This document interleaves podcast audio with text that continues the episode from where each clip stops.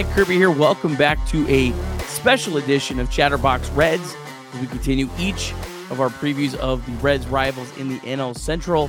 Uh, today we got a special guest, Bryan Kennedy. He's of KMOV, that is the CBS affiliate in St. Louis. A uh, friend of our guy, uh, Chuck Walter, actually, they work together in Lexington.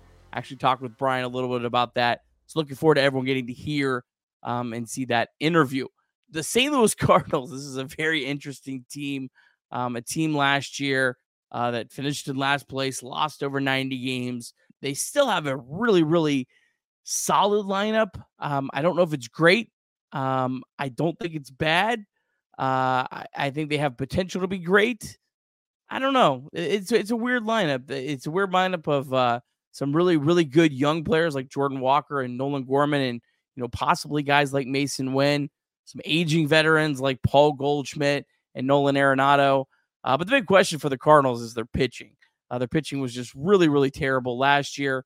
Uh, they were very aggressive. Three starting pitchers. Now the three starting pitchers, two of them are they are they past their prime? And Gibson and and Lynn. Well, yeah, they're past their prime, but are they really, really past their prime? That's kind of the the question that we'll have to uh, uh, find out this year. And then their bullpen.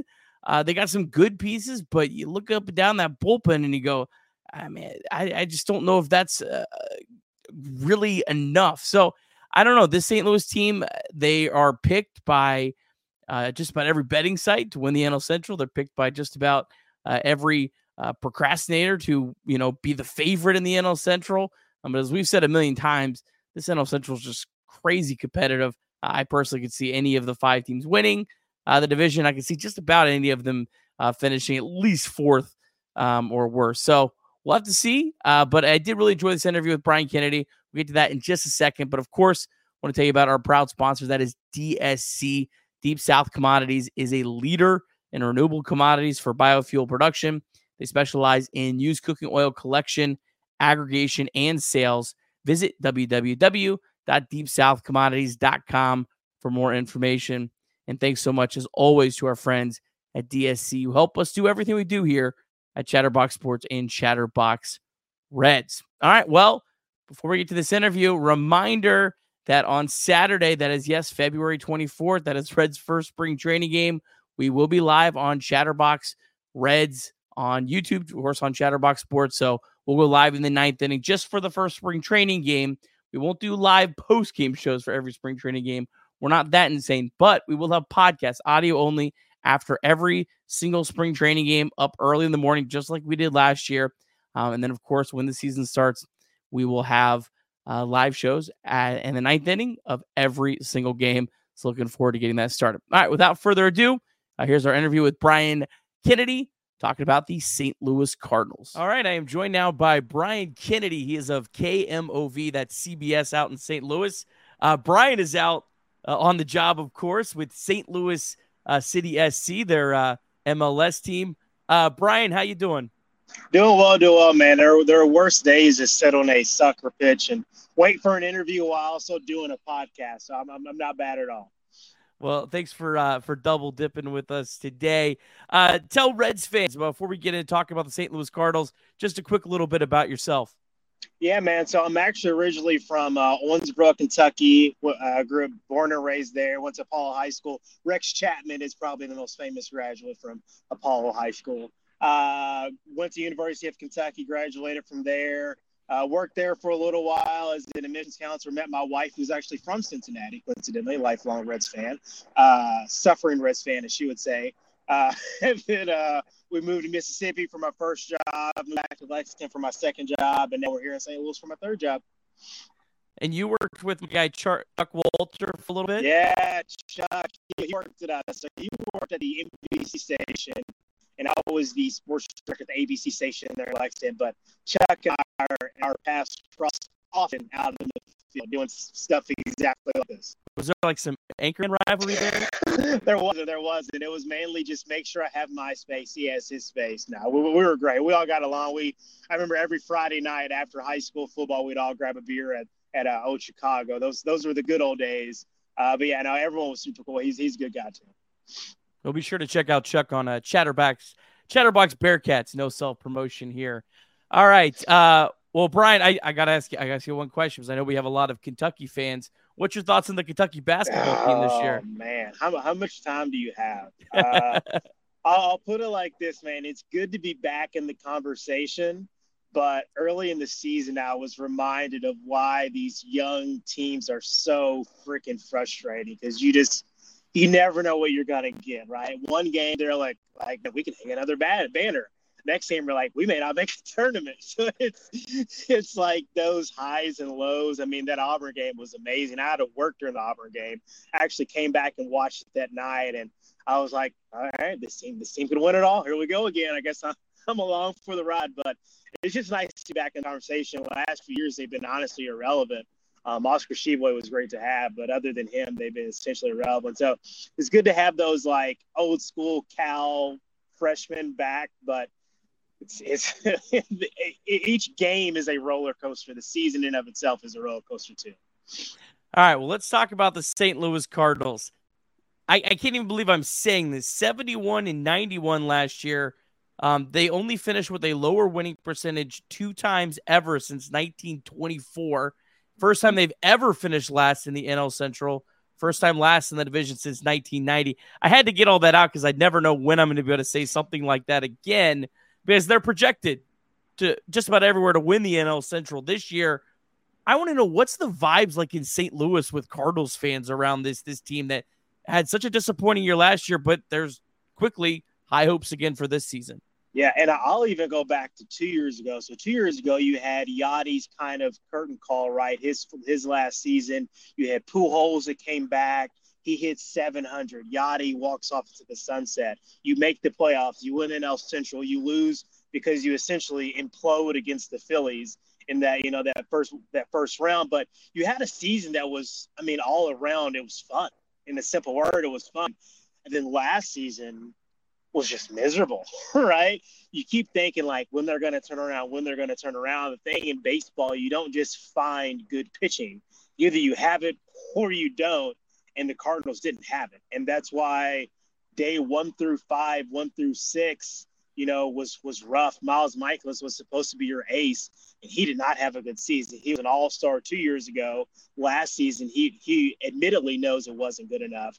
Waino was was nearly unplayable at times, right? You couldn't even put him in there. It was eight one in the first inning, and you're thinking, well, I guess we got to go to somebody somebody else, right? And then you're trying to fill in with guys like Dakota Hudson and, and you know Andre Pallante, and these other guys, and it just didn't work. Jack Flaherty experiment blew up in their face again. Um, so now you have this year, you signed Sonny Gray. I want to say semi excitement for people on the on the signing of Sonny Gray. I think Cardinals fans wanted a bigger name. I can't say I blame them. You know, Gray wasn't even the Twins ace, so he's going to come in and essentially be the number one for the Cardinals. People want it higher. And then from there, you're going to have Mikolas, Lynn, Gibson, and then there's still kind of TBD on who that fifth guy is. I know they're even in spring training talking about maybe even having a six man rotation where you're going to give some young guys like Zack Thompson a, a, try. You know, he's actually a Kentucky guy, coincidentally. I covered him. You're going to see if he if he has the stuff. Matthew Liberatore is a guy you got in a trade, you know, that people feel like you didn't get enough in return. So the thing I've learned about Cardinals fans is they are smart, but also they expect greatness from from opening pitch until they're lifting another trophy. So, I mean, there there's hope, but also people are very frustrated that they did not get a leading man pitcher like everyone wanted. So the biggest question, I, I don't know if you really even have an answer to this, is so they they got Gray, Gibson, and Lynn. I don't remember a whole lot of teams that went out and signed three mm-hmm. free agent starting pitchers, and they're projected to be in the rotation. Did they get enough pitching? I want to say, I mean, you know, Mo said when the oh, before the offseason even started, he's like, "We're going to get three pitchers." That's what he said. Um, I mean, I mean, to go get three guys, which you know, Lynn was here before, so he's new, but he's not new, right? But Gibson and Sonny are new, so I mean, you're essentially inserting three guys into a rotation and telling them to go win games, right? And we saw how Lynn did last year. It was, I mean, it was not good. I mean, it, the last picture of him was guys going yard off of him in the playoffs, right, when he was with the Dodgers. So I think they have enough, but the question is, will they be good enough, right? is Sonny Gray a day? Well he's going to be the opening day starter, but will you trust him when you know when the fall comes around and hopefully you're in a playoff game? Is he the guy you want? I mean, if you remember two years ago, Jose Quintana was the Cardinals' playoff game one starter. He wasn't even on the team before the trade deadline. So, I mean, so much can change, but the question is, can Sonny Gray and those guys be good enough? I think they have the bodies, they have the warm bodies, but I guess the question is, will they be good enough? So, two guys that uh, at times were really, really good last year and still crazy young. Nolan Gorman, only 23. Jordan Walker, 21. Talk about those guys and, and their progress and the Cardinals' hopes for them this season.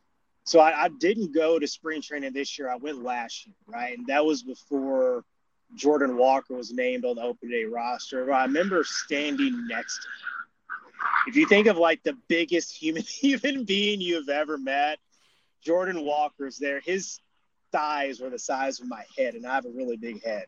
And so it was just like watching him take BP and just hit rockets. So when he was successful, you know, he's he's going on hitting streaks. When he was successful. Like I, no one was surprised because that's what he was supposed to do.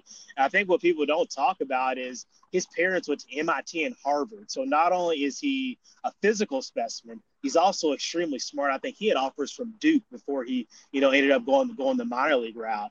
And Nolan Gorman was another guy, which Cardinals are all about, you know, draft, develop, and bring him up. Nolan Gorman is another guy. He's had some back problems, which has been unfortunate, but he's another guy that when he's healthy, he's great. And he and you can move around in the infield. He played different positions last year, and his bat is what helps you the most. He can, you know, he could be, you know, inserted in different parts of the lineup and still produce. So those two guys have been fun to watch. And then obviously Masyn Winn is another young guy that is probably going to get his first full season up in the big leagues that uh, should be fun to watch as well. Well, I had I had Masyn Winn on my uh, my list Sorry, of players that. No, no, we'll we'll jump right to him. Uh, so obviously he's a guy that the Cardinals have a lot of of faith and Didn't really get a whole have a whole lot of success in his his limited appearances last mm-hmm. year. I mean, are the Cardinals expecting him to take a big leap in 2024? Yeah, I think he. I mean, he's going to be a shortstop. I think he's. I think that's his position to lose. I think they're hoping hoping Brendan Donovan is healthy enough to play second. So Masyn Winn is probably going to be your opening day shortstop. I think the only good thing about being so bad last year is you're able to bring him up and he was able to take those bumps and bruises when honestly wins and losses didn't really matter, right? Second half of last season, I mean, you were done. You were sellers whenever you're sellers at the trade deadline, you're essentially putting yourself in your own grave, right? So the season was over at the trade deadline. So I remember when the trade deadline passed, the first question we had from Mozeliak was, "All right, when's Winn coming?" Because it, it just made sense. You know, your wins and loss don't matter. You might as well insert a young guy get him, you know, get him to learn this year. That way, this year, when hopefully you're a contender again, he's ready to go. And so, I mean, you know, the, the one thing I've learned from baseball, these guys talk about is how hard it is from game to game because they start getting so much film on you, and these pitchers know you, and these batters know you, and how hard it is. So, I mean, you can expect Winn to struggle again, but I think his good is going to be good enough and long enough where he's going to be fine. He's another exciting guy to watch because he's he's fast and he's really good. So Nolan Arenado had a, had a pretty drastic down year, pretty surprising um, for him. Uh, Paul Goldschmidt, I guess you could say he had a down year, but his numbers still actually look pretty good. Right. Um, uh, those guys, what what where are they at with bouncing back? Yeah, man. the thing with those guys is they're so good at what they do, and also they're so locked in. I mean, I know baseball it's a decent amount, but you get in conversation with those guys, and you're just like, Oh, that's why you're a future Hall of Famer. Makes sense because you're you're you're like going defense. I mean, I, they're I have no doubt they're going to bounce back. I know one of probably one of the most PO'd off people in the locker room last year was Nolan Arenado because he just wants to win. He's a he's a competitor. So cliche. Obviously, everybody wants to win, but he was there were so many games where he was just mad, right? Just mad that they lost, mad they gave up. You know, he was a big reason why they went out and made some of these moves. He was like, I want to be here, but I don't want to be here and lose, right? So I, I, I expect Go. I mean, Goldie was MVP two years ago. So I mean, I guess there's nowhere to go but down for him last season, right? Uh, but I mean, I expect those guys to produce. I mean, they're they're your. I mean, watching those guys go back and forth in, in BP, and then also when they're out fielding and Arenado just snags the ball and chucks it across the field with, almost with his eyes closed, and it's right on the money. It's it's one of the yeah, I took it for granted probably more than I should in seeing him work, but I have no doubt that those, those two guys will bounce back easily.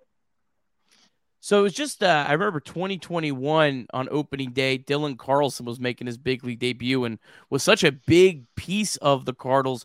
Right now, kind of looks like he doesn't even have a, a spot in the everyday lineup. Where's he at right now? He does. I remember last year. So trade deadline day from our perspective is so was so weird last year because you're like, who's going? And if you remember, Dylan Carlson at the top of the list, the Yankees were on the list of teams that, that were looking at him. And I remember we saw him in the clubhouse that day. We're like, oh, why is Carlson here. Like, he, he may get traded today. Like, I can't believe he's here. And then when he didn't get traded, everyone was like, oh, he's, he's staying because people thought he was going to be a piece. Because, I mean, you know, if you look at the roster, they have a lot of, you know, outfielders. Tommy Edman is going to be your center fielder, Walker and left, Nootbaar and right.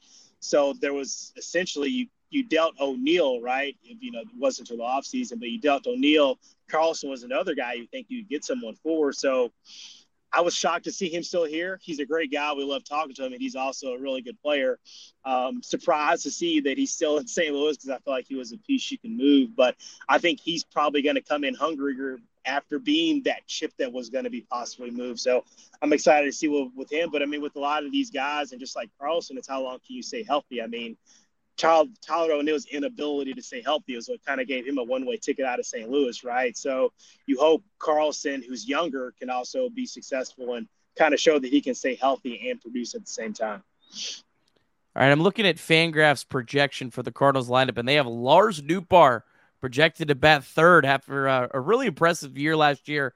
Are you buying the Lars Nootbaar hype? International superstar Lars Nootbaar is what we call him. Uh, it's so hard with a guy like that because he's so nice and he's so great to talk to. Uh, to criticize him, but like I can't, you know. I, I, I mean, if you see, he's gotten better every year, right? I mean, I remember talking to him two seasons ago when he was just getting called up and kind of playing that back and forth game between AAA and the Cardinals. And last year, he's up all year, starts all year. He also had some back problems. I remember he hit the hit the backstop or hit the outfield wall once, kind of messed up his back for a while. But I buy it. One, I mean, he, he works hard. He's great. He's he's great to talk to. You love guys like that. They're not only great on the field, but also great at kind of explaining the game and what they want off the field. So I have the utmost confidence in him, but also I'm biased because I really like him. I'll admit it. he's really great to talk to, but I have the utmost confidence he can be successful and continue this upward trend that he's on right now. All right, so Oli Mar Oli Marmol and uh, Willson Contreras had a little bit of a beef last year is that completely squashed? Is that something that that you think is all in the past? That that entire deal where he got like moved to outfield and then the DH was so strange, man. That you paid this guy tens of millions of dollars and gave him a long term contract, and then all of a sudden, you know, the pitching staff has turned on him, and he's all of a sudden like not your starting catcher anymore. So that was a disaster. Uh, it's still funny that even happened. I it seems like it's squashed. I think it was squashed pretty early on. The one thing about this, I think guys are pretty professional. I say it was squashed. Tyler O'Neill and Oli Marmol got into it like the second week of the season. If remember, he felt he didn't run through third base to score, and I don't think that was ever squashed. But I think this, I think this is squash. I think Contreras is, is ready to go. That entire ordeal last year. I mean, when you're bad, right, everything is going wrong, right? When you're losing, it makes everything worse. You're you're not trusting your previous move. So I think this year it's going to be fine. Now, if they come out like two and ten, right? You're starting with the Dodgers. You know, you, you are going to see Yamamoto, those guys early. You're going to be that. You know, you're starting series, which is not the best place to start. But I think I think they'll be fine um, winning curl, curls, curls, cures are, but also losing can kind of ruin all too. So we'll see what happens. But I think they've squashed, and I think everything's good to go. All right, one prospect to ask you about uh, Victor Scott Jr. looks like a really exciting uh, outfield prospect. Have you heard anything about him and maybe where he fits into the fits into the Cardinals' plans? I think the hope is that we may see him at some point this year. Um, Cardinals have so many guys, really. You know, that's that's what they do is have these young guys. But Victor Scott is he's fast. You can have that guy. I mean, if you think of what what hurt the Cardinals last year is they could not score with runners in scoring position. Right, it was brutal. If you have a guy like Victor Scott who can get on base and steal you a base or two and get you in a better position, get that guy on third, move some guys over. I think he I think he could be a big part. Um, problem is you have so many great outfielders, guys that can play. I mean, you know, you're talking Dylan Carlson. You don't even know where he's going to play, right? So where does a guy like Victor Scott? But as we've seen with baseball, when you play that many games, there's going to be injuries. So I think we'll see him at some point. When and for how long, that's TBD. But I think we'll see him at some point this year. He's he's just too good.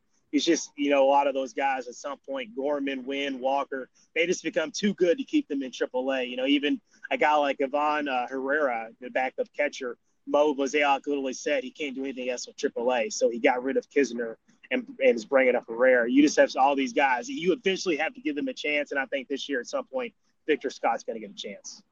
All right, last question for you, Bryan. Really appreciate your time. Uh, what has to go right for the St. Louis Cardinals to win the NL Central this year? I mean, they have, they have. I mean, it's pitching. If I mean, we learned last year that it doesn't matter who you have up to bat if you're giving up three, two, three run leads late in the game. I mean, even Giovanni Gallegos at one point had the most blown saves, I think, in the league last year.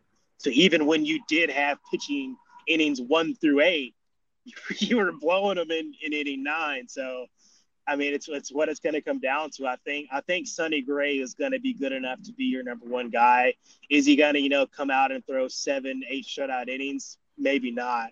But I think he's going to be good enough to keep this team in the running and Mikolas, I think he's going to have a bounce back year. It's going to be really the big question is what the second half of that rotation looks like. But I think they're going to be fine.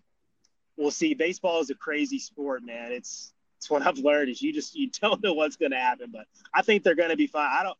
I think they could win the NL Central, but I mean, you know, so much we don't know about the about the division until you get you know a couple months in. But I think they'd have as good a shot as anybody else. All right, Bryan. Really appreciate your time. Thanks so much. No problem, man. Thanks for having me. Well, thank you for joining us for today's episode of Chatterbox Reds. We really appreciate everyone who continues to support us. If you have not yet subscribed to Chatterbox Reds on your favorite podcast platform, you're going to want to make sure you do that now because during spring training and the regular season, we are the only Cincinnati Reds podcast that has new episodes after every single game, and we'll have plenty of additional content leading up to that. I also ask that you please leave us a five star review wherever you are listening to this podcast. Can't tell you how much that really helps us to grow the show and continue to bring you more great content. Also, make sure you subscribe to Chatterbox Sports on YouTube.